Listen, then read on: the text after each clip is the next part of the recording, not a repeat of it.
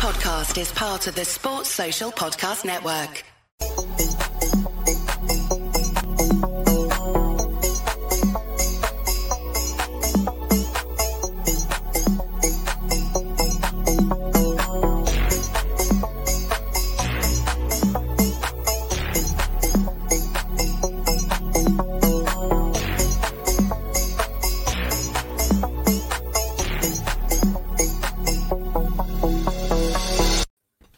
Hello, good evening, and welcome to the Scout Report. That that stop always catches me out on that intro. I'll have to learn it someday. um, the Scout Report, uh, LFC Day Trippers in association with the lads over at Five Yards. Um, this is um, a show we've been running recently. I really enjoyed it personally. It's something I'm very interested in, and I know Avi has been on a few. Uh, great to have you back, Avi. Thank you, Keith. Thank you um, for um, yeah your standing host today. So looking forward to it today. Do you mean standing host? Host with the most, Avi. I'm the host with the most. I thought he said outstanding then. I was like, what's he after? Yeah, well, either way, either way. Uh, and there we have Mr. Paul Nolan joining us for the first time on this. Paul, how are you? Yeah, very well, mate. Very well, mate. Good to see you as always. Ah, it's a pleasure to have you. Pleasure to have you on this. And uh, once again, we're joined by Alfie from Five Yards. Alfie, how are you? Yeah, glad to be here. Yeah, ready to get stuck in again.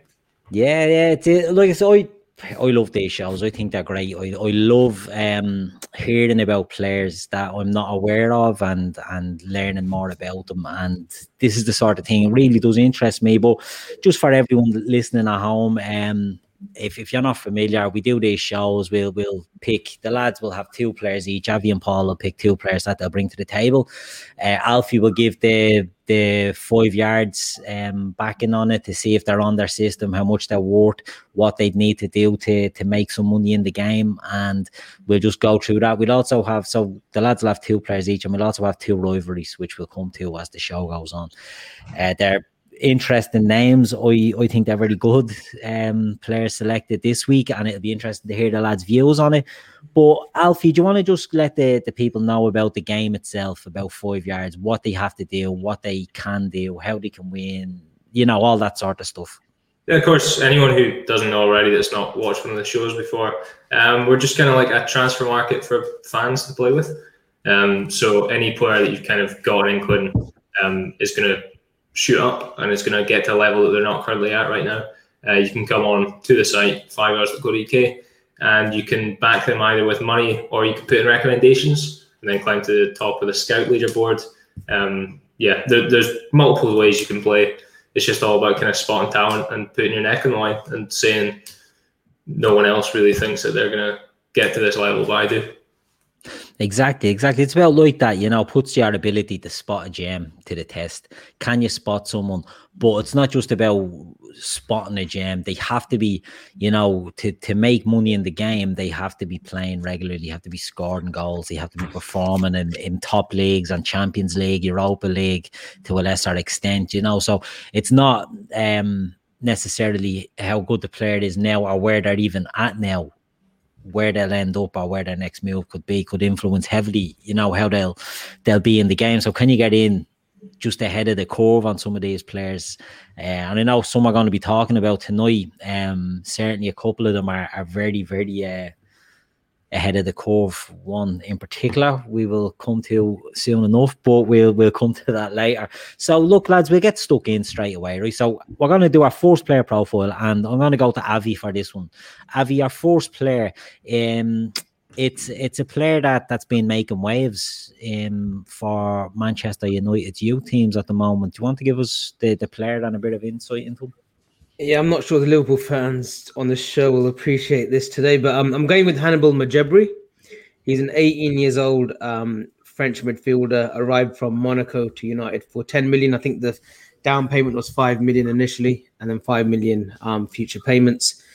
He's uh, quite the character because he's got this sort of like long sort of sideshow bob hair. That's his actual that's his actual nickname. Very like Yeah. Carlos Valderrama esque.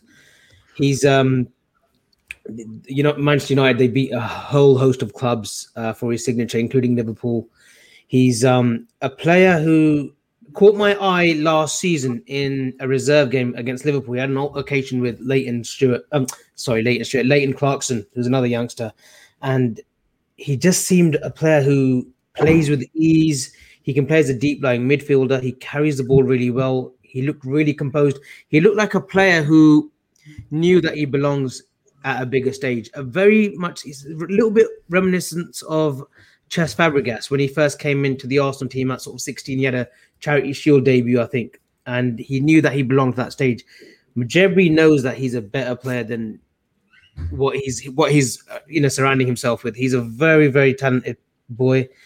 He's got a beautiful pass on him. He can break that sort of defensive, you know, that split eye of the eye, eye of the needle stuff. And I think he's a player that is definitely going to come into the reckoning. I, I think he would have got an opportunity against Real Sociedad last week, but unfortunately he was injured.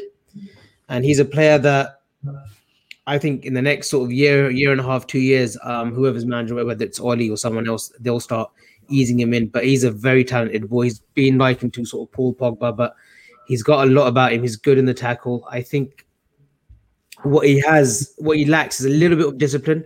He can become a little bit sort of irritated if if things don't go his way. But he's a very good player, and um, he's a player that I'm definitely keeping an eye on. Unfortunately, he plays for the enemy.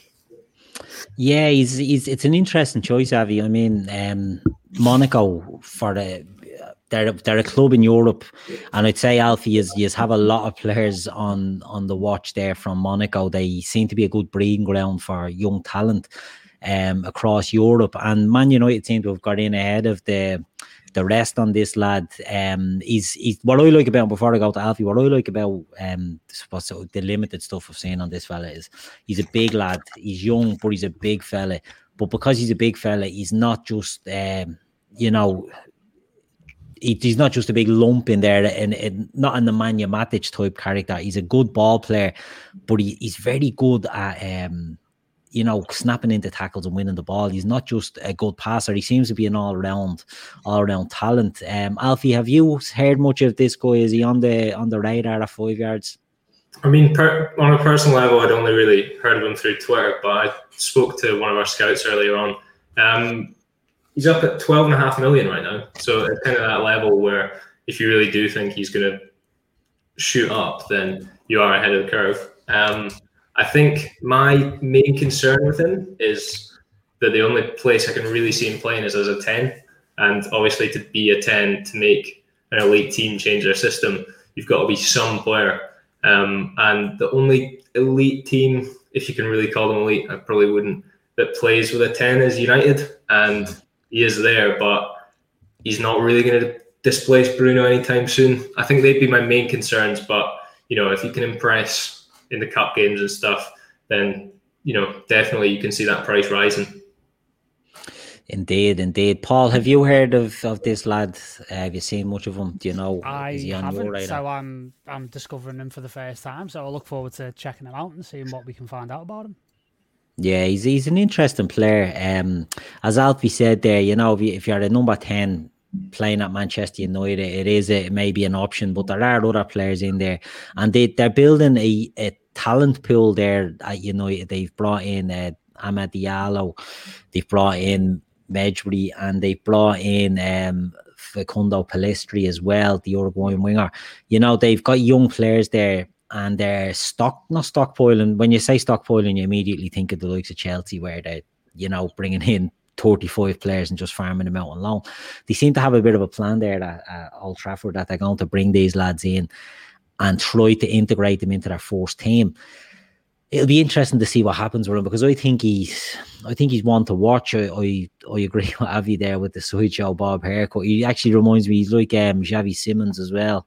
Yeah. Um, fit looking, you know, with their hair. Um, it's an interesting, interesting take, but what was that? 12 million was it Alfie on the game? 12 and a half, yeah. 12 and a half. I mean, it's it's not I a bad price. I think that's a bargain.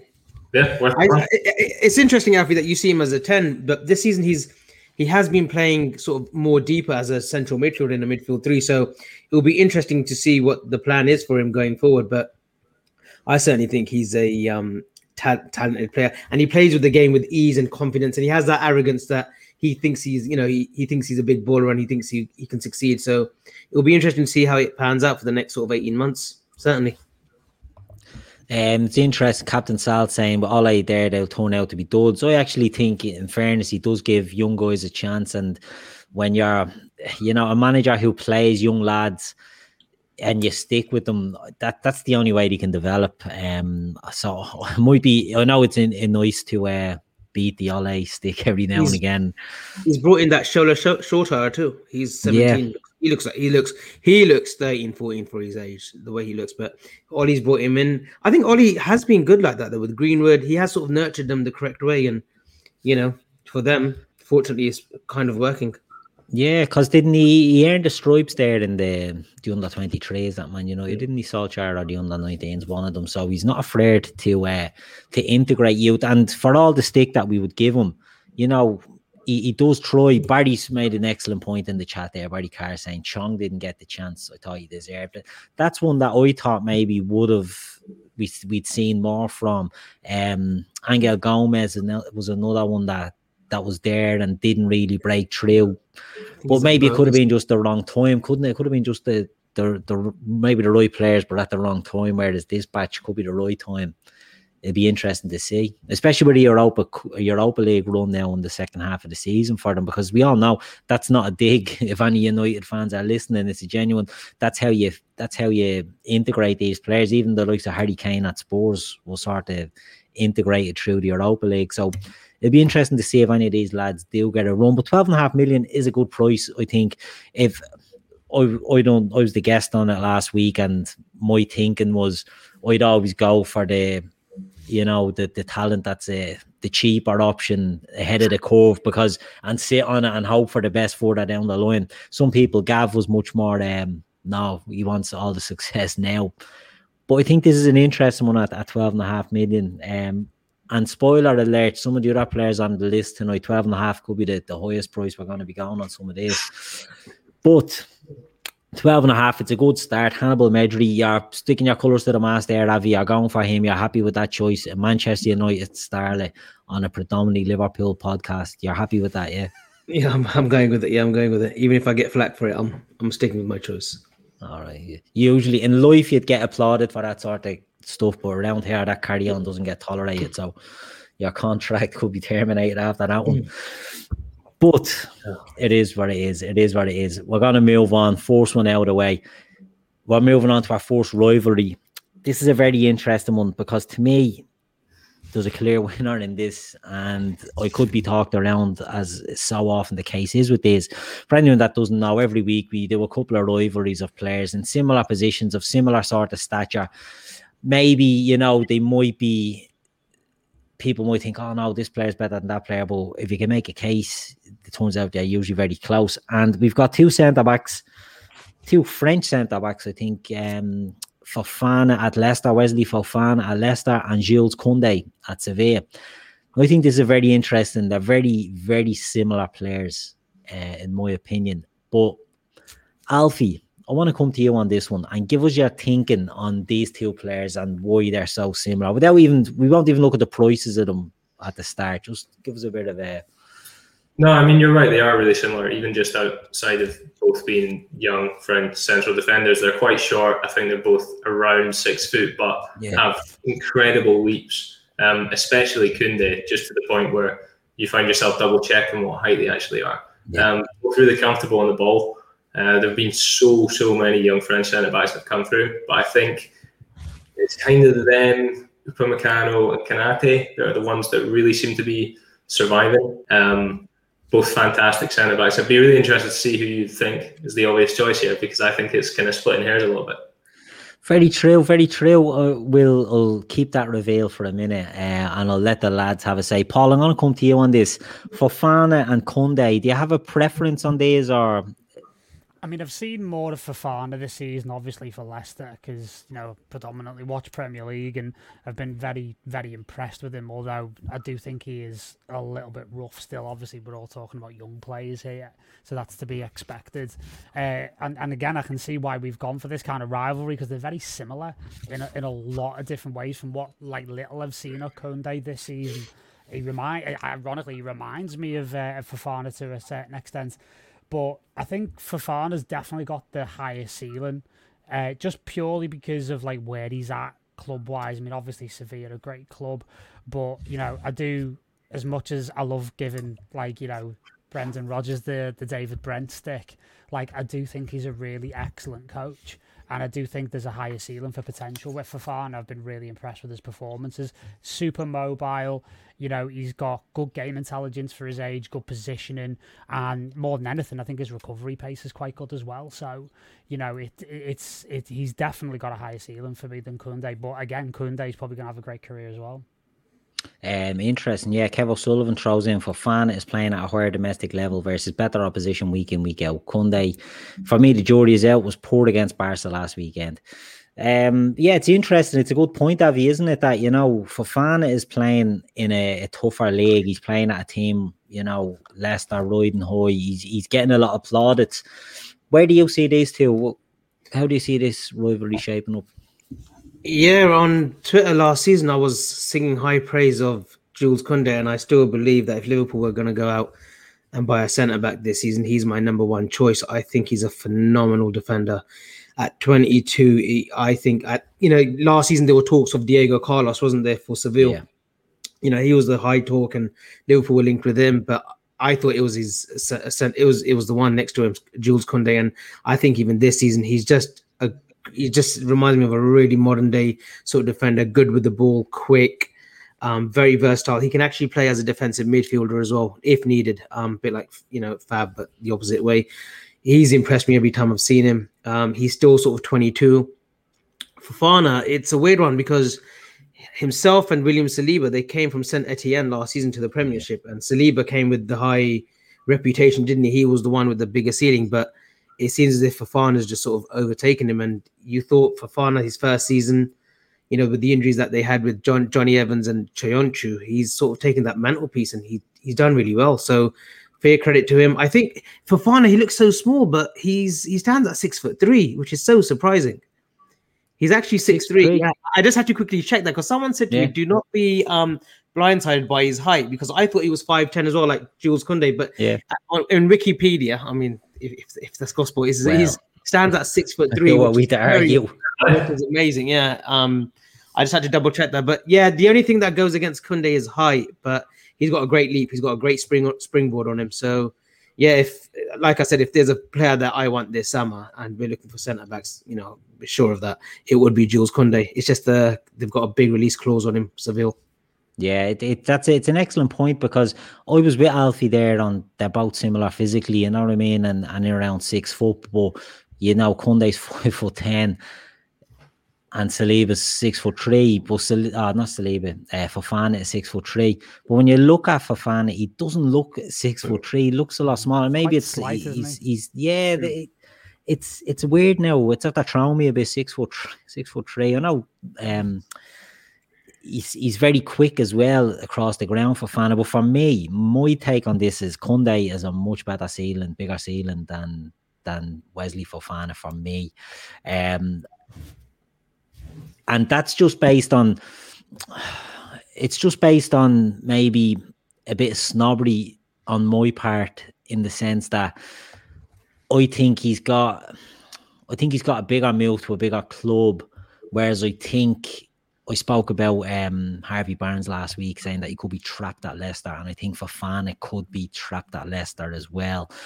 Uh, I think obviously a for any player can make or break them. I think um, Koundé is destined for whatever move he goes. I think it's going to be a success. If it's Liverpool, it'll be delighted, but it could be a Manchester City, it could be Manchester United, it could be if the Spanish clubs can wrangle money out somewhere, it could be one of the big Spanish clubs or PSG or one of those it'll be very interesting to see what he makes. I just think Fofana is very good, but I think he's he's looking good in his team at the moment, and I think he's better maybe off staying for a couple of years with Leicester. Maybe that could prove wrong.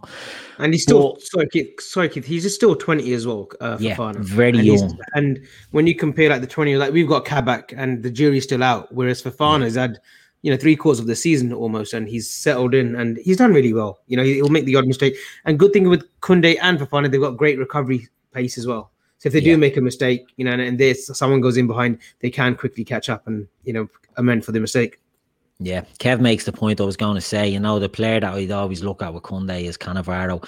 He's a small centre back, but he could leap. He like a salmon getting up into the air, and he's winning headers all over the place. And it really, uh, really is, I think, a good comparison because he's he's he's very good in the air. But look, I don't want to. Um, oh, Stewie Max says Kunde all plays as a right back too, which is which is nice. And Fofana played. I think Fofana played left back. Did he against us recently or against? Mm-hmm.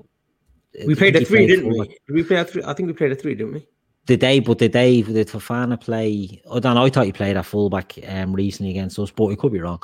Um, Soyuncu, Jonny Evans, and um, and keep forgetting his name for Fofana. But look, they're both good players. Um, again, Upamecano getting lettered, getting volleyed in the chat as well, that they're both streets ahead of him. And it's just, it's down to this French um, centre back skill. I know, Alfie, you, you, touched on some of them earlier on, and there's other players, uh, Badiashile at Monaco, and then there's just players that are over the hill now, like Lucas Hernandez and probably only 26. Do you know what I mean? Benjamin Pavard can probably play in there. That There's such a such a conveyor belt of French um talent that in defence that it's it's unreal. But I'd go for uh, Kunde over Fofana myself, but I think Fofana is excellent, and it's an excellent point saying he's only 20, you know, and I on shows have said, oh, Kabak, he's only 20, give him a chance well, Fofana is 20 and he's in there doing the business. So look, it, it, it's an excellent player. But Alfie, what's the prices on these two? Uh, so actually, it's Fofana 40 million and Kunde at 34. I think it's probably the ages that are the biggest uh, factor in that. I think uh, Fofana is a year and a half, two years younger than Kunde. But I mean, I, I totally agree with you. I think Kunde probably this summer could be at Real Madrid, especially if they're looking at maybe losing Ramos and Varane. Um, you know, he's going to be playing proper top level Champions League football that Fofana might get at Leicester next season, but you can't really see it continuing very long. Um, and like you say, the price for him to leave, considering he came in at like 30 million, is yeah. just going to be sky high. And he could be trapped there for a little while. So, I, I, I mean, it, it's Kunde for me as well, but um, both top, top centre backs.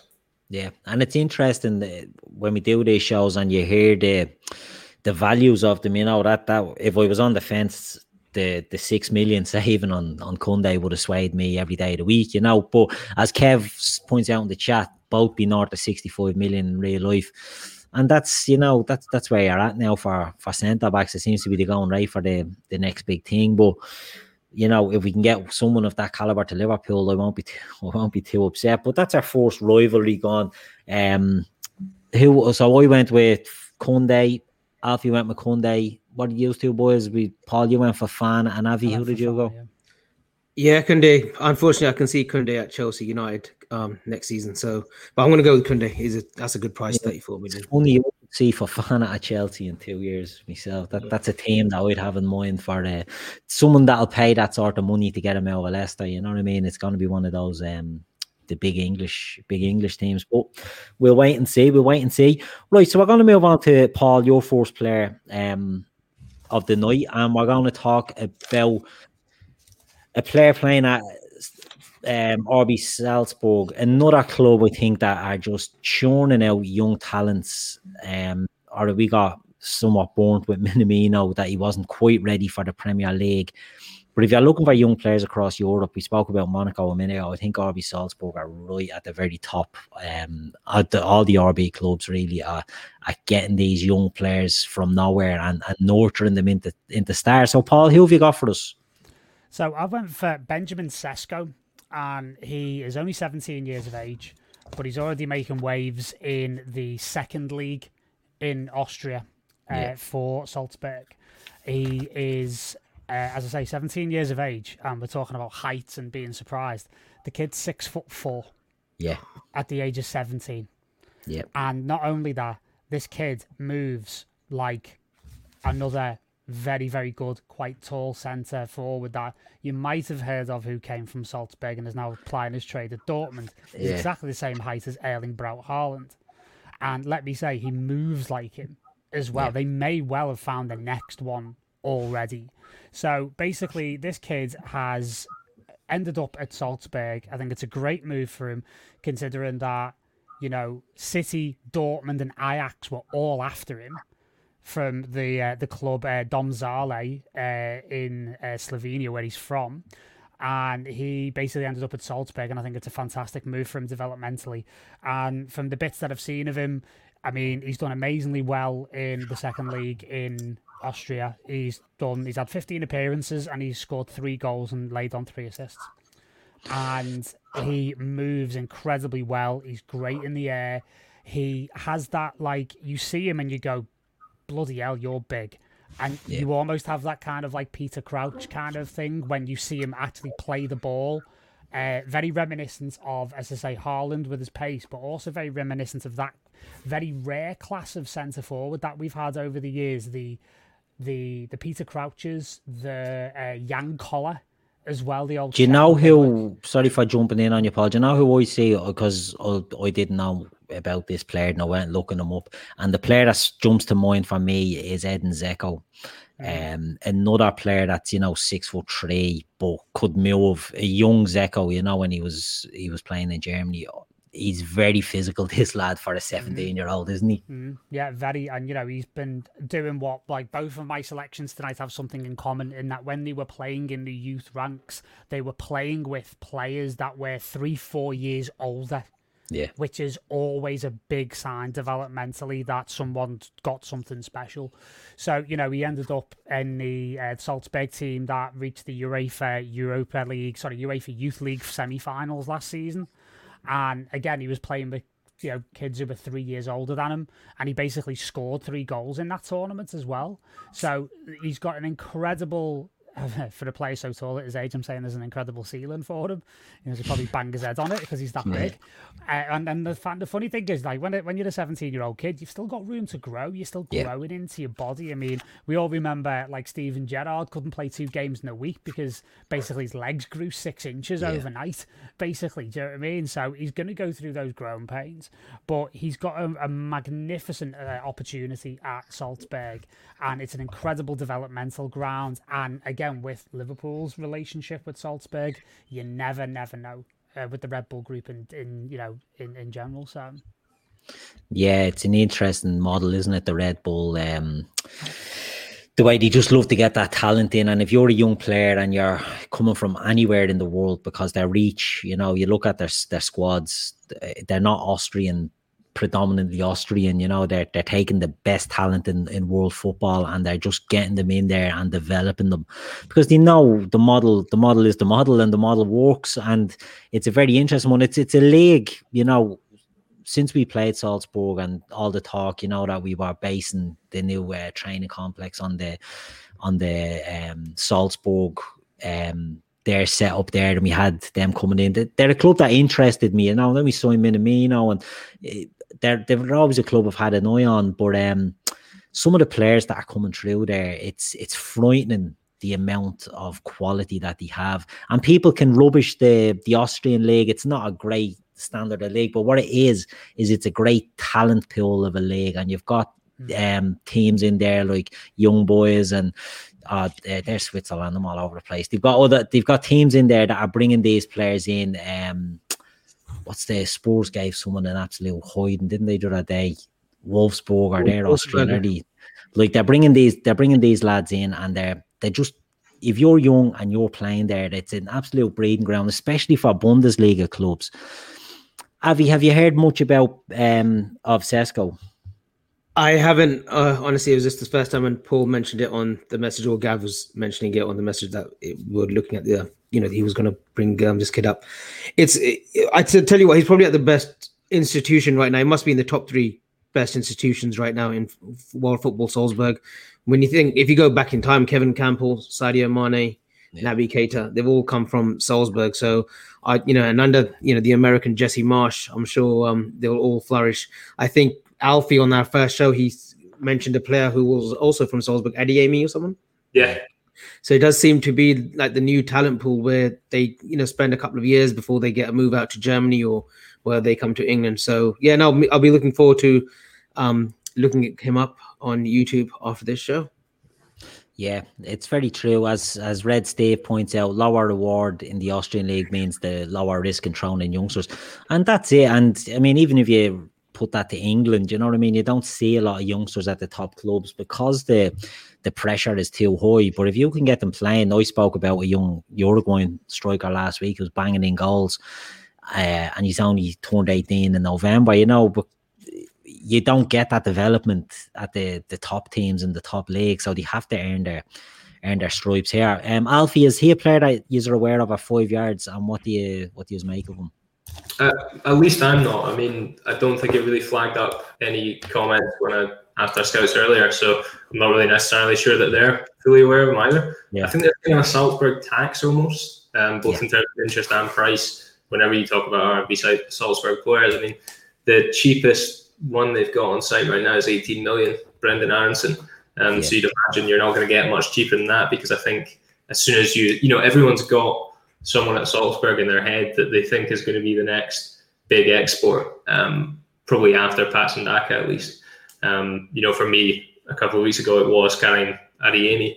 Um, so, I mean, maybe someone will be right, maybe no one will be right, but it's such an exciting talent pool that there are definitely worse places to hedge your bets. Yeah, uh, Parmjit Dadial says Yusuf Demir in Austria is known as the Austrian Messi. So there you go. That could be one to watch. Um, but it is it's it's, it's such a talented um talented league and developmental league that you're right. It's the RB Salzburg. You have to nearly go the way Paul is going to get the next gem out of there. And as you, you touched on um, Adeyemi yourself, you know the the Patson Dakas and obviously Dominic Szoboszlai was there, but he's moved on. But you know, you have to go down the, the rungs to find the next big thing there because once they're in the team, they're they're being flagged for Mills very, very highly um, thought of Mills. But it's an interesting one. Benjamin Sesko, as you say, Paul, six foot four. He's a big, big lad. And people, like I said, I wasn't aware of this fella and I was looking at him and I just was struck by how big he is. But that's not to say he's just a big lump. You know, he's he's got some excellent touches. The touch of the Pete that the Pete that crouches in that sense.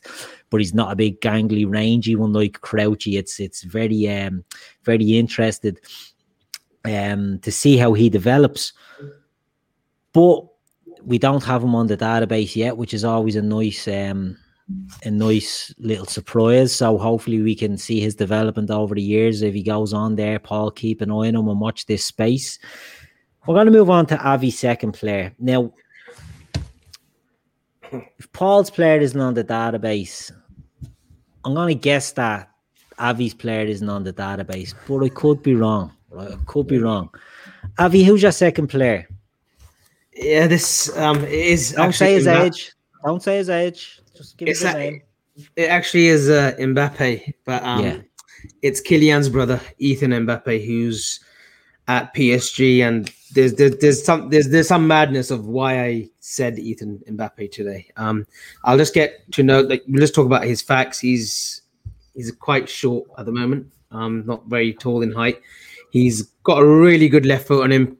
He plays as a predominantly deep lying midfielder, so he's a sort of defensive midfielder. He's got a very good sort of sweet left foot. Um, he marshals the defense well from the games that I've seen him. Good, really good pass of the ball. He's got tremendous amount of talent, just like his older brother.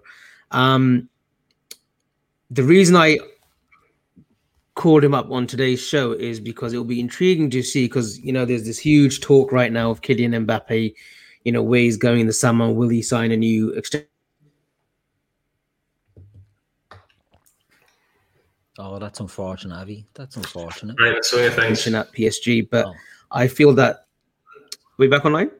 Yeah, yeah, back, yeah, back. Yeah, yeah. Sorry, sorry. So, um, where was I? Was I talking about? Did you care the bit about uh, Kylian? Yeah, yeah. So it'll be interesting to see how his future dictates Ethan Mbappe's future because usually we do see when the older brother goes and gets a big move, the younger brother sort of follows suit.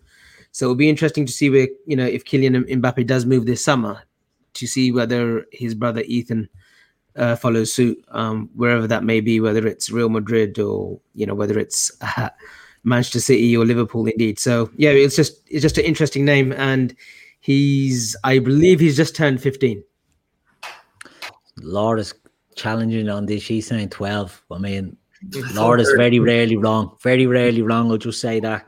Um, but now look, uh, we we jest, you know what I mean. But it is, it's a very good point you make there, Avi, because when you put this name in, I'll be honest, I'm looking and I'm saying, Jesus, is there another Mbappe out there playing on this name? Because Kylian's brother's only a kid, it can't be him. And I thought out it was him. And I was thinking you were a bit mad, but your your reasoning when you explained your reasoning about the the fact that you know you signed the the big brother you get the younger brother, and we've seen this with players previously. Um, Nabil Fekir, part of the deal was that his brother Yassine would go and has gone from Lyon to Real Betis with him. Uh, I think the Donnarummas have a similar sort of um, deal at AC Milan. It's one to watch, isn't it? It's one to to keep an eye on. Um, and it could, you know, if it means you have to put another kid in your youth team to get Kylian, I think we'd all be on board with that. Paul, what's your take on him? Oh well, I mean, no, no, no, Paul. What's your take on the situation? Not on. I the mean, player. on the whole situation. I mean, yeah, it's it like you say, you you you do that deal in a heartbeat, wouldn't you? For someone like Kylian, if that's part of the deal, then you go, yeah, whatever, cool. You know, come here, we'll we'll put him in the academy and see how it goes, right? Um, yeah, it's an interesting one for sure because, like, you know, it, it's it, you very rarely see brothers do very well at the top level. Mm. You know, and obviously, you know, we can talk about Thiago and Rafinha and stuff like that, and you know, that's all great, and you do get the Neville brothers coming through, but it's it's almost like a once in a generation kind of thing, really. So obviously, his age is is going to be an interesting thing, which means he's probably got a developmental ceiling, but how much is he there on merit or how much is he there because of his brother? Yeah. And and that is always a problematic thing. It's like I always uh I'm I'm no fan of nepotism if you know what I mean. Like I always hate it when in work situations it's like oh it's a husband and wife who work together, oh for God's sake. Yeah. You know, that kind of thing. It's never it, never, it always ends in tears. Do you know what I mean? So like when you get like, you know, the, the the Steve Bruce and his son situation where it's like, oh, his son happens to be starting every week for Hull or whatever it was. You know, it's like, I wonder how he got there. Do you know what I mean? So it's like that's the only thing I'm thinking about is that you know, I would need to have like cards on the table. Never seen the kid play, so I can't really make a judgment about it. But I would need to see the kid play to understand whether or not is he there because of Kylian or is he there because he's sound. And if he's there because he's sound, then you know take take take all the cards you dealt and make you know lemonade out of lemons, if you know what I mean. Yeah. So it's, it's quite an interesting thing. I mean, who knows? I mean, at that kind of age, it's like it's it's a weird one, isn't it? Because it's like you either develop up to a certain point, and I've seen this with, with well, when I was at school, I've seen players who I played with. I was never great. You know, get to a point and they just stopped, and then they were supposed to be these amazing golden child kind of kids, and then they just kind of get to sixteen or something and just stop developing yeah. or they carry on and then they end up becoming absolute top pros. So it's it's an interesting one that that uh, that Avi's picked. It's a little bit of a risky one, but uh, you know we'll we'll we'll see how he how he how he pans out. You know. Yeah, it's it, the the chat is flowing there with people throwing in names. We've had like the Nevilles, the Hazards, the Laudrups, the the the Roy Phillipses, the Longstaffs, the the Boers, the Silver brothers at United too. Fabio Yeah. Raphael. And and the point I was going to make on that, all of them, there was a significantly better brother than the other one. Then all of mm. them, do you know what I mean? Like you could, Eden Hazard is, is better than Torgan Hazard, and Kylian Hazard is very highly rated, but Eden is the is the main one there. Frank de Boer was a much better player than Ronald de Boer. Ronald de Boer was an excellent player. Brian Laudrup was an excellent player, but Michael Laudrup was an exceptional player. You know, so all these brothers, Phil Neville was more, not as good a player as Gary Neville.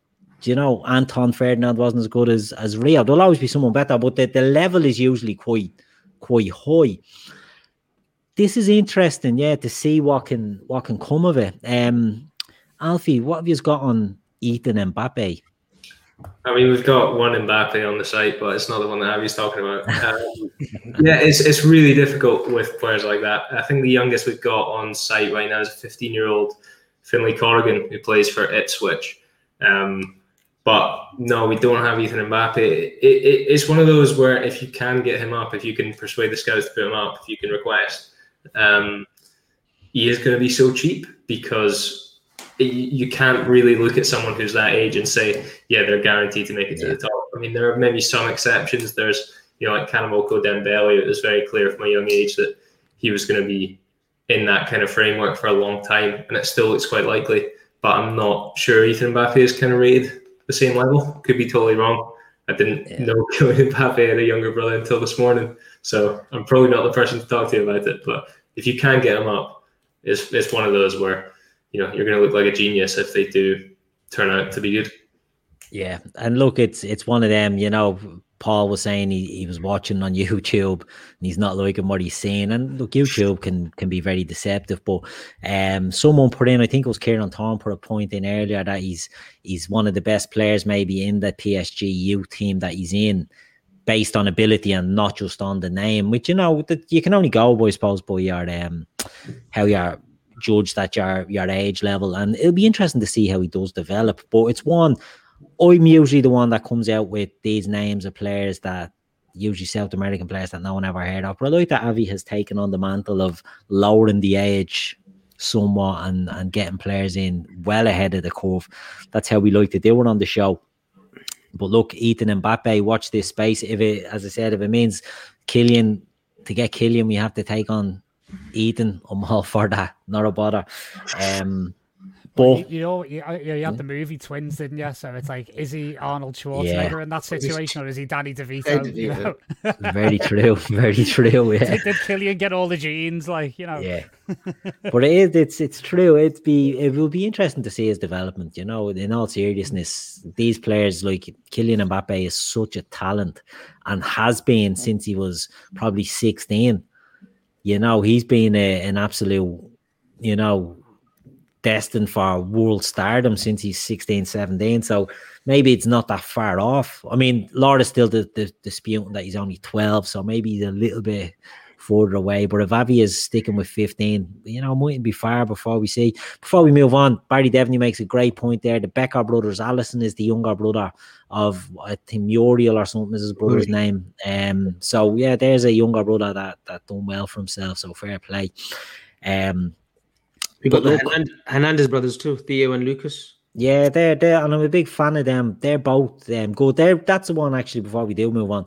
Whereas Lucas and I, I was a huge fan of Lucas Hernandez, and I think he made the wrong move going to Bayern Munich. He sort of stagnated somewhat. Whereas Theo went to AC Milan, and I'm like, what are you doing going there? But he seems to be flourishing. He's doing excellent there at Milan. So like what any of these guys, the, the transfer, it can be a big club, but it has to be the right club that they that they go to. They have to pick the right club. So we're going to move on to our next uh, rivalry, lads, and this one is interesting again. Um, it's it's two attacking midfield players now, or um, yeah, two attacking midfielders. It's right, I'm going to butcher this name, Musiala at Bayern Munich. Is that right, Musiala? Yeah, Musiala Musiala, yeah. Or Pedri from Barcelona. Now, the first show we done of this, I had Pedri as one of my players. I'm a huge fan of Pedri. But Musiala is tearing her up at Bayern Munich this year, and I think he's caught a lot of people unawares. Um, Avi, I'll, I'll come to you. What do you make of these this rivalry? What do you make of these players? Yeah, Mus- Musiala's a interesting one because Chelsea let him go, didn't they? Yeah. Um, and then he goes to Germany. I think that's the norm now, isn't it? That every sort of English sort of star at the age of 16, 17 will make that move to Germany, and it's keeping them in good stead if they. If you com- compare them to what's happening, like you know, with Sancho's development, so you know they're getting first team football, and it does seem that this season has been sort of that breakthrough year for um, Musiala. He's played in the Champions League, he's and you know when you look at Bayern, you look at the quality of players that they have, and he's getting a chance. It does, you know, it does show you that you know there's, there's high regards of him. Um, he's coming. he's he's not shied away. He's he's played his own game, and I think they've given him a little bit of freedom as well because he's floated the games that I've seen him and he's been roaming between as a ten or on the you'll see him on the left or the right. So it's it's good and i think his trajectory right now it's it's it's skyroofing isn't it now there's talk of like germany wanting him to pledge his allegiance to them for the national team Yeah. but i think there's a bit of hoo-ha there but i think he has chosen england but it's it's it's, it's great to see players of that ilk now, you know, like English players, you know, there was always this taboo, like young British players going to abroad. But it's great to see that now there is no fear. There's no fear factor that for their development, it is good to go out to Germany and Spain and learn your next level of, you know, schooling. So it's it's great to see. And I think he's a there's a huge future for Musiala. Musiala is actually declared for Germany. He's pledged his future to, to Germany. Oh, has, and okay. he's German born. He moved to moved to England as a youngster, as an eight year old to sign with Chelsea. So it's it's I hear what you're saying about the you know the the move for young English players seems to be going to the, the Bundesliga. But this fella is is a German and he's you know Bayern Munich if they're going all out to get these lads in and they're playing them at that age, and know there's something about them. Um, Paul, do you know do you know much about the? Uh, we'll start with Musiala. Do you know much about him? I mean, the first time I saw him was when he played in the Champions League a couple of weeks ago, and it was quite funny because talking about the whole nationality hoo ha. It was really funny because the clip that I watched on YouTube was a BT Sport clip, and the the the uh, the headline of it was Musiala breaks English scoring record in Champions League, and it was like, did he really? No, he didn't, because he's not English. You know, there's that kind of thing. So I think there's definitely been a little bit of, uh, you know, propaganda there on the BT Sports side of things. But yeah, I mean, he looked phenomenal. And the thing is, as well, like you know, as as Avi's been saying, and as we know well with Jadon Sancho, Jude Bellingham, etc. You know, the German clubs almost seem to have like a borderline fetish for young English talent now. Yeah. You know, and especially Bayern in general, because you know, there's a lot of those young English kids going there. You know, remember a few years ago there was that young kid from Tranmere Rovers who ended up there for a Dale while. and it was like, wasn't it? what the hell is going on here? You know, and, Yeah. that, and that was almost like the beginning of the awareness of that trend. And you know, you've got uh, a really good young Scottish centre half there called Liam Morrison, Yeah. who apparently they're rating as highly as Matt Hummels. Uh, over there at Bayern, so you know, again, it's a great breeding ground for those young players. Even though Bayern's just this colossally huge, you know, institution, and you've only got to look at players like Alphonso Davies, and Yeah. you know, look how he just rocketed up the ranks there. So I am all in on Musiala. I think he's an excellent, excellent prospect, and I think the sky's the limit for the kid. Yeah, it's interesting. Like he's he's a big lad, Musiala. He's not he's not small, but he plays in the ten, and he looks to me. You might correct me on this. Uh, he looks to me like a bit of a heir apparent to Thomas Muller there at the moment. That he's he's playing off a striker, um, and and there's a, a there for him in that Bayern Munich team. But I was looking at stats, and he's played something like twenty games for Bayern this season. You know, it's absolutely phenomenal breakthrough that he's having there. And that's down to maybe the likes of Hansi Flick is putting in a bit of faith again in, into youth players there and, and it's giving them a chance. It, it's brilliant to see these lads getting a getting a game. But for all that, um, Musiala does look the business. He, he really does look great. I'm a huge fan of his. I I I think he has it all. He's he's big, he's strong. He, he needs to bulk up a bit because he's quite slight, but he's he's good on the ball. But I was reading something and um, Sebastian Hoeneß, the the coach, that had him, I think, in the youth team there, just said he's got ice in his veins, and that seems to be a thing with a lot of young players now. You know, um Haaland at Dortmund is just an absolute ice cold killer, that fella. And this this lad seems to be, you know, nothing phases him. He gets instructions, he does what he's told. And and when you're in a team like Bayern Munich, you have to be able to take instruction, do what you're told, and that's how your career will develop. But there's another player in this rivalry, and it's Pedri. Now, to me, Pedri, Pedri to me is streets ahead of Musiala, Jamal Musiala at the moment because to me, I think Pedri is going to be um, a bit of hyperbole coming up here, folks. I think he's going to be the savior of Barcelona.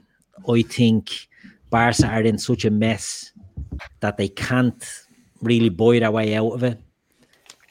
And I think they've got a player here in Pedri that is going to be the heir to Messi. And I think they're going to do everything to build their next team around him.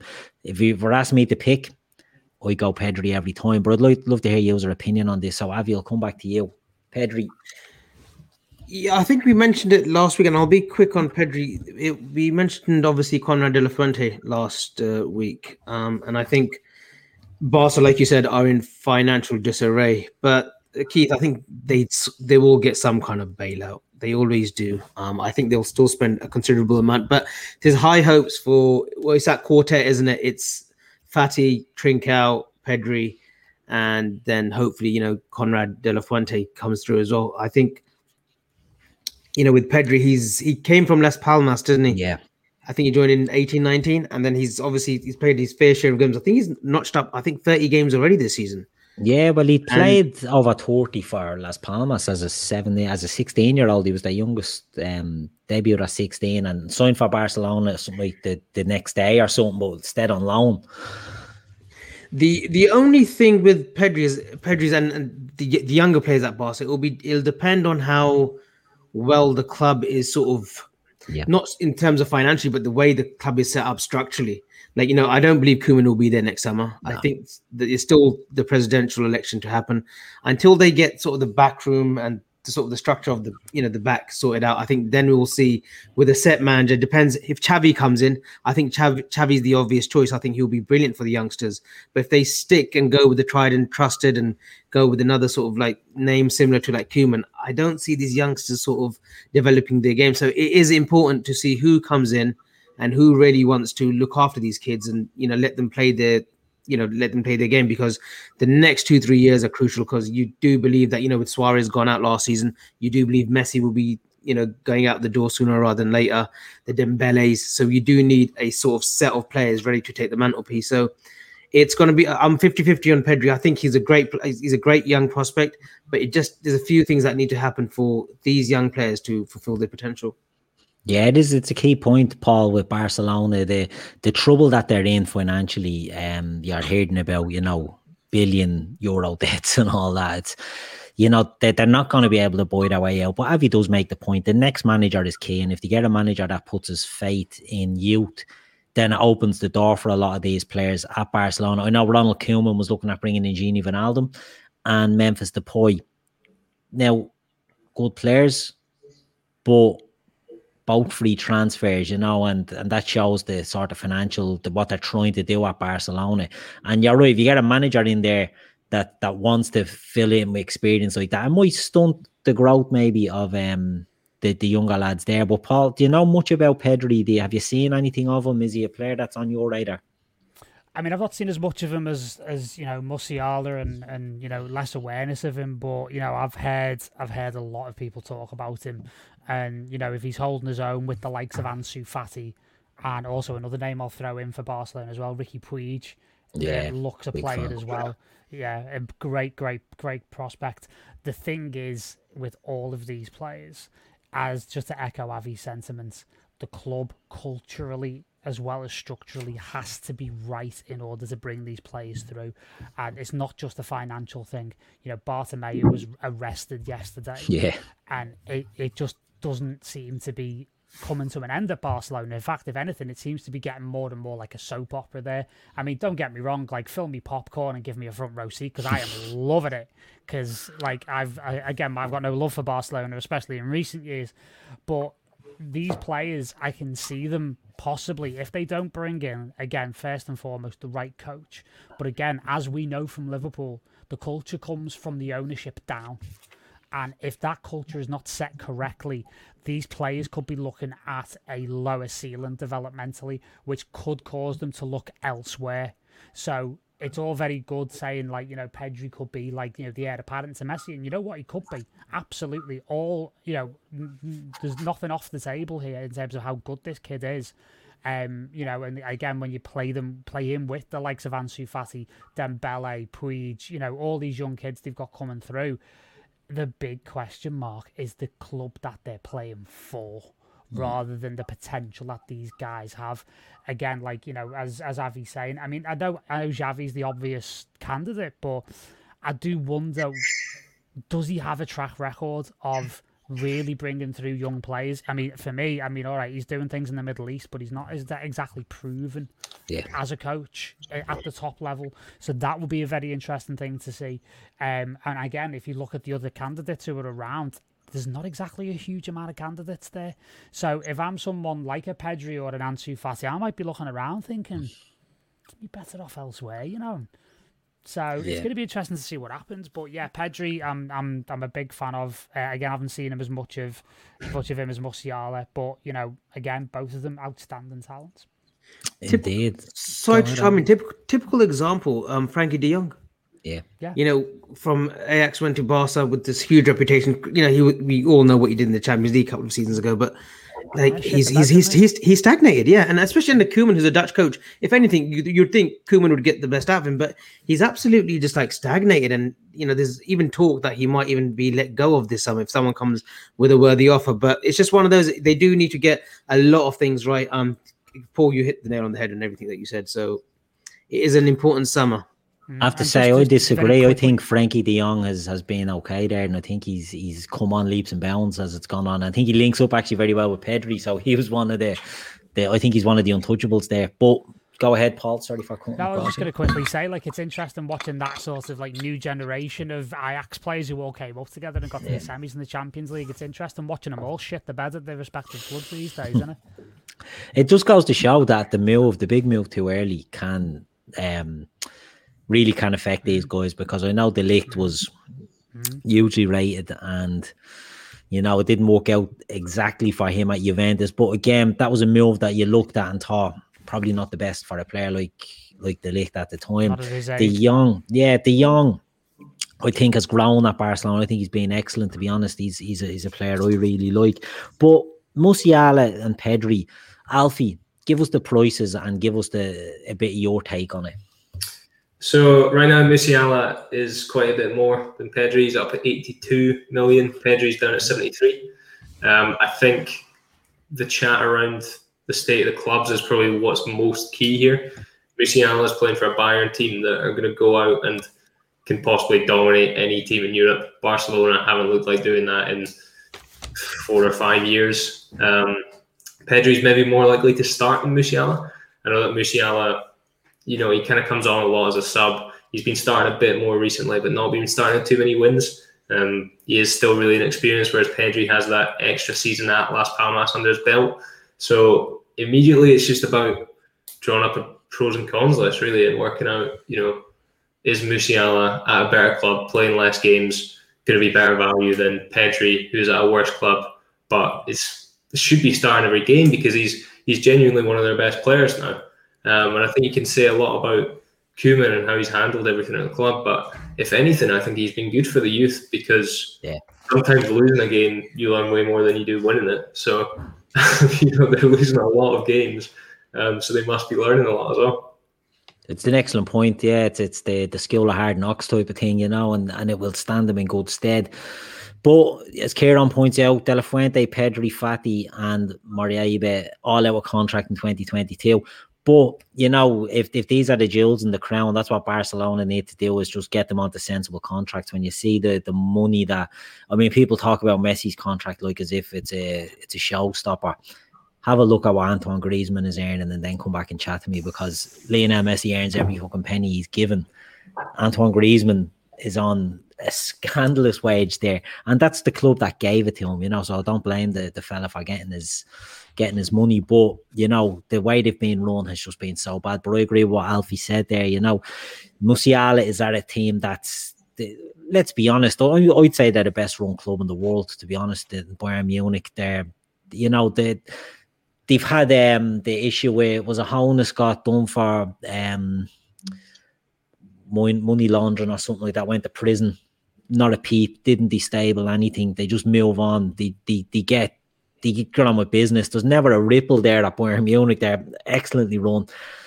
And Pedri's at the basket case. That's Barcelona at the moment. But I just think, you know, Barca need to hit the reset button, and I think he's going to be front and center of this reset. So my I'm going for Pedri on this one, lads. Who is who is taking Avi?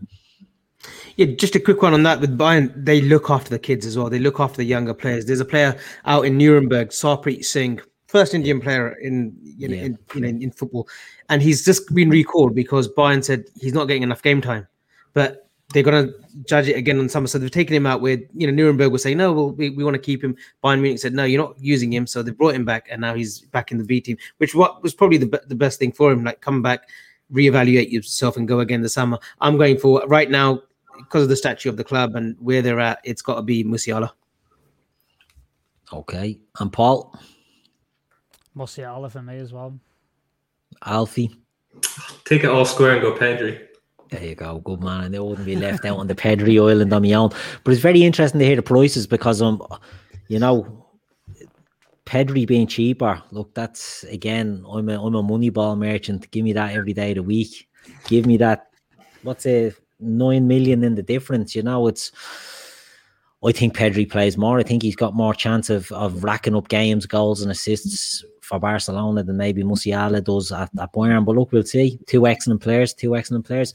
Paul, we're going to move on to your final player and another interesting one. Um, go for it. Joe Gelhardt at Leeds, and this has a, you know, as as a kind of a not a personal thing, but it's like there's there's a kind of a a, a very sort of tenuous connection here.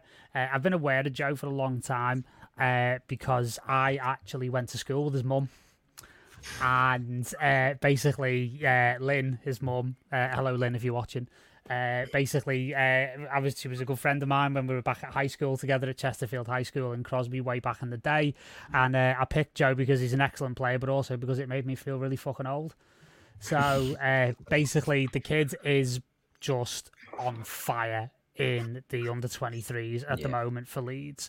He originally started out at Wigan and he actually broke into the first team at Wigan at a very, very young age had 35 appearances in the first team squad for, for Wigan before obviously, you know, it went completely tits up for him and the whole club at Wigan. And then fantastically, he's got a great move to to Leeds. Um, and he's knocking the lights out at the moment in Premier League Two. 15 appearances, seven goals, two assists two of them penalties, and he's already starting to draw comparisons with the likes of Wayne Rooney because he's got a very similar build and he plays the game very similarly. Absolutely, like you were saying, ice cold when it comes to just running at players, really getting defenders on the back foot, incredibly skillful, not afraid to, again, with the two assists he's had this season. Uh, in Premier League Two, he's not afraid of laying on a goal as well as as scoring one.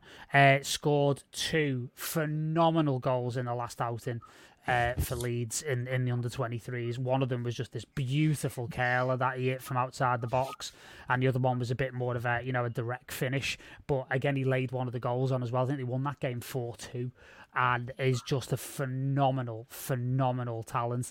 And you know, plays the game in a very direct way. I think there was interest from Liverpool at some stage before he went to Leeds, and is just in general an incredibly exciting English talent. So it's great to see yeah, it's very interesting. He's a name um, that that burst on the scene at Wigan. Uh, I remember hearing about him, and when he went to Leeds, I've been I've been on with Joe before from all Leeds TV, and and I've said I absolutely love Marcelo Bielsa. He's one of my favourite figures in football, one of the best coaches ever in the game, in my opinion.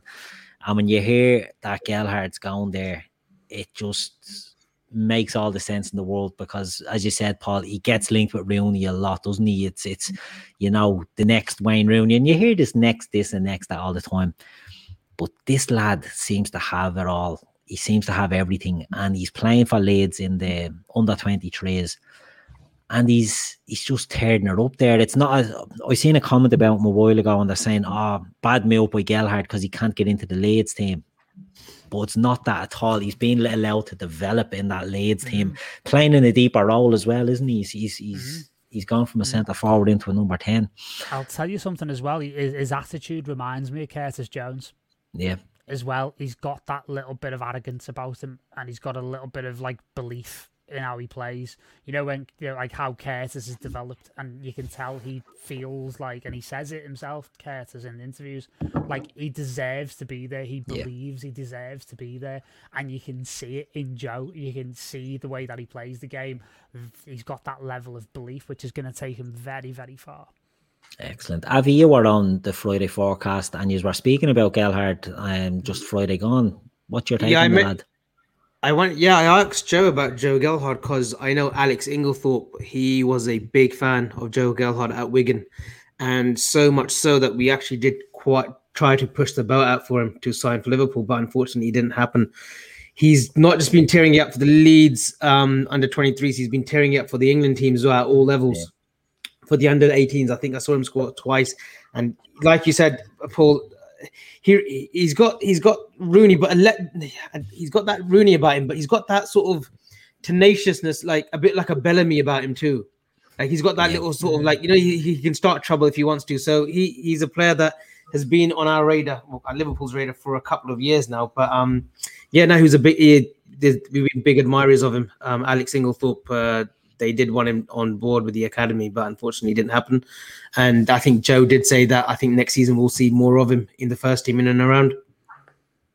And he's a um, he's a left-footed player as well. I've I've this huge thing about left-footed players. I just think they, you know, they just look more elegant and look more graceful. And if you're a Wayne Rooney with a left foot, I just think it's it's something to be excited about. A lot of Manchester United players getting a plug on this week, but you know we'll just have to let it slide.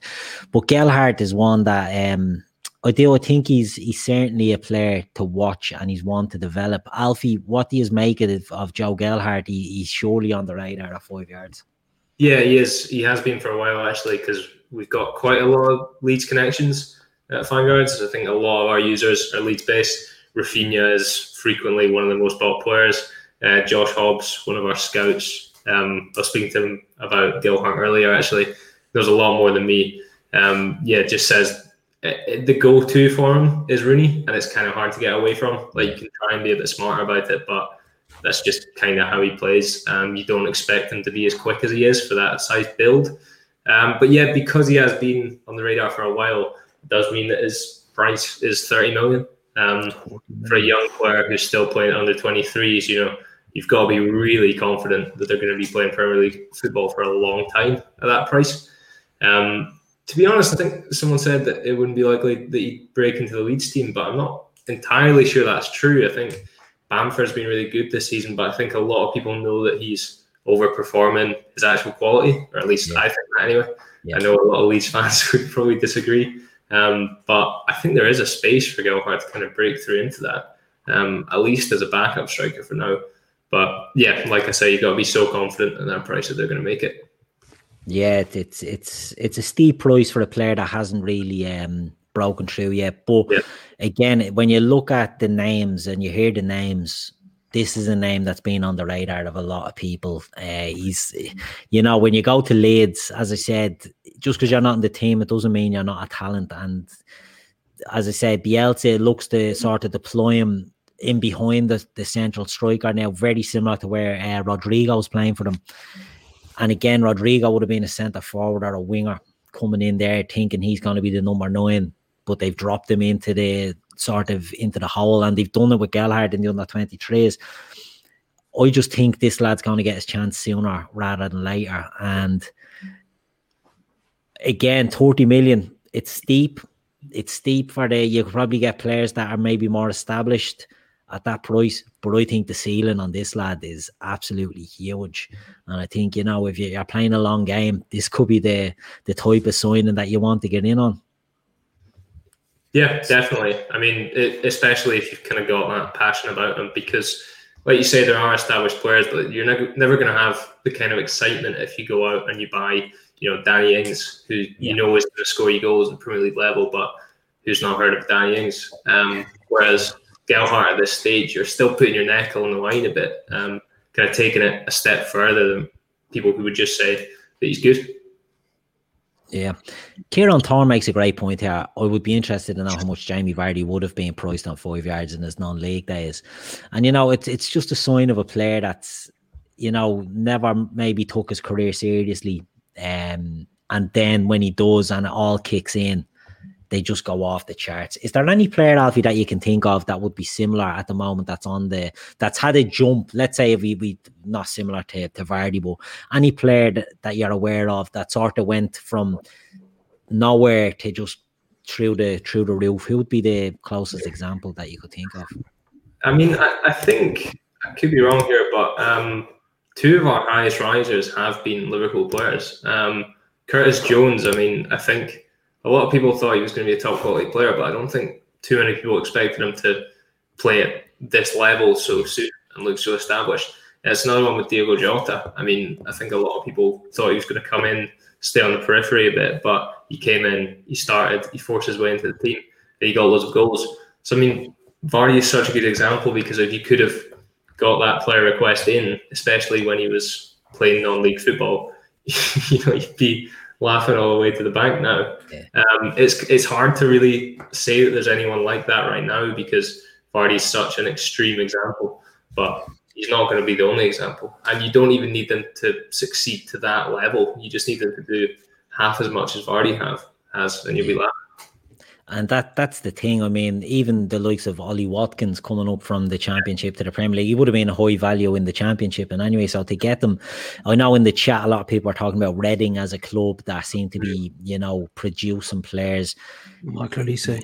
Yeah, yeah, at least, yeah, exactly. And it's these are the guys that you, you need to be looking at. But even they're going to be big. You know, it's you probably have to go down and see what's in League One, what can be the jump from League One. I think probably is probably the closest you'll get to that. yeah. In League One uh, last year. Now he's up at 18 million. Um, yeah. And he's the most bought players constantly. Everyone loves Ivan Toney, who follows Championship. Um, he's going to be playing Premier League football next year, whether it's with Brentford or anyone else. Um, yeah. So I think he's the closest Vardy comparison we probably have right now. Was yeah. that Ivan Toney? Ivan yeah. Toney? yeah. Uh, just a quick one. What's the qu- just a quick one after you? The uh, price range for Michael Olise for Reading? I, off the top of my head, I think he's 32. I'll go check. But that's uh, interesting if he is 32, you know, it's it's um we spoke about um some players in there, Pedri, Musiala, both attacking midfielders, and Olise is also a sort of a an attacking midfielder. So 32 million if you're paying that for a player that's that's playing at championship level and you see the price then for Gelhardt, who's not playing at the moment but has all the potential. It's very interesting to see what way the game sort of pans out. But lads, we've spoken tonight. We had um, Hannibal Mejbri, 12 and a half million.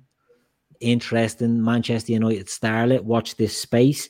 Then we had Benjamin Sesko at RB Salzburg, not on the system. Um, but you know, want to keep an eye on that. He's an absolute giant of a kid. He's only 17. We then had Ethan Mbappe, Kylian's younger brother. Uh, makes his confirmation next season. He's that young, he's way off. But however, he's one to watch. And we finished up with Joe Gelhardt. Um, great choices this week. And we also had the the rivalries with Fofana and Koundé and Musiala and Pedri. Um, they were it was a great show again. Just hearing these names, like I said, uh, Sesko's one I wasn't aware of, and when looking him up, I was sort of yeah interested in seeing what he brought to the table. So he's one I'll be keeping an eye on going forward. So um, thanks for coming on, lads. Um, Avi, you're here all the time. You're a, a, bit of a face around these parts these days. So thanks for joining me tonight. Thank you. Thank you. I'm super, just the one name that you didn't mention who has that huge jump, Martin Braithwaite. Oh yeah, huge jump down. he's uh, yeah, he's robbing robbing a living that fella, but fair play to him. I don't mind that. I don't mind someone you know Robin Hood like that. Um, Paul, your debut on the show tonight. Thank you very much. Very interesting choices. I hope you enjoyed it. I did, mate. Very much so. Yeah, looking forward to doing it again soon. Good stuff. Good stuff. Alfie, before I let you go, um, how's everything over at five yards? Everyone can sign up and get stuck in. It's a quick, again, a brief little uh, synopsis of the game before we let you go. Yeah, I mean, it's actually a really good time to get involved because um, we just had our first Scout of the Month competition, and the winner of that wins 100 quid in five yard currency. Um, so if you're kind of having doubts about how the game actually works, how you can actually make any money off it, it's really good to just go on and make scout recommendations because they can help you understand the mechanics a bit more and they can help you actually earn money as well if you make it to the top. So it's worth going on, signing up, looking at the scouting section, um, and just feeling it out a bit. Excellent, excellent, and uh, you know anyone that can sign up get over and have a look at it because it's an excellent idea. If you're into that sort of thing, it's really, really an excellent uh, website the lads have. So I'd highly recommend it. And um, before we go, I just want to say coming up shows this week. Tomorrow night we've got a double whammy. We've got a Carnage show at nine o'clock with Grizz. Um, are you on that, Avi? Yeah, I'll be on that. Yeah, tomorrow. Yeah, Avi's on that. Nine. That's nine o'clock, and then Jamie is going to have a midweek fix at ten. So we're going to have a double at tomorrow night. Um, Thursday night I'll be doing the uh, Red's reaction, the post match show to Liverpool Chelsea. Hopefully that'll be a good one. I can't stand doing them when we get beaten, but I'm confident that we're going to win. And then Friday we'll have Chris will be back doing the Friday forecast on Friday. So again, busy week, uh, busy week ahead. Plenty of shows, plenty of talking points, and hopefully it'll be a good one. So once again, lads, thanks very much for joining me tonight. It's been a pleasure. Um, we'll be back soon with another one of these, and similar, the same lads will be on again. It'll be uh maybe Gav might be back hosting the host with the most, but uh, we'll see how it goes. So, look, I want to say good night to everyone, and we'll see us all again soon.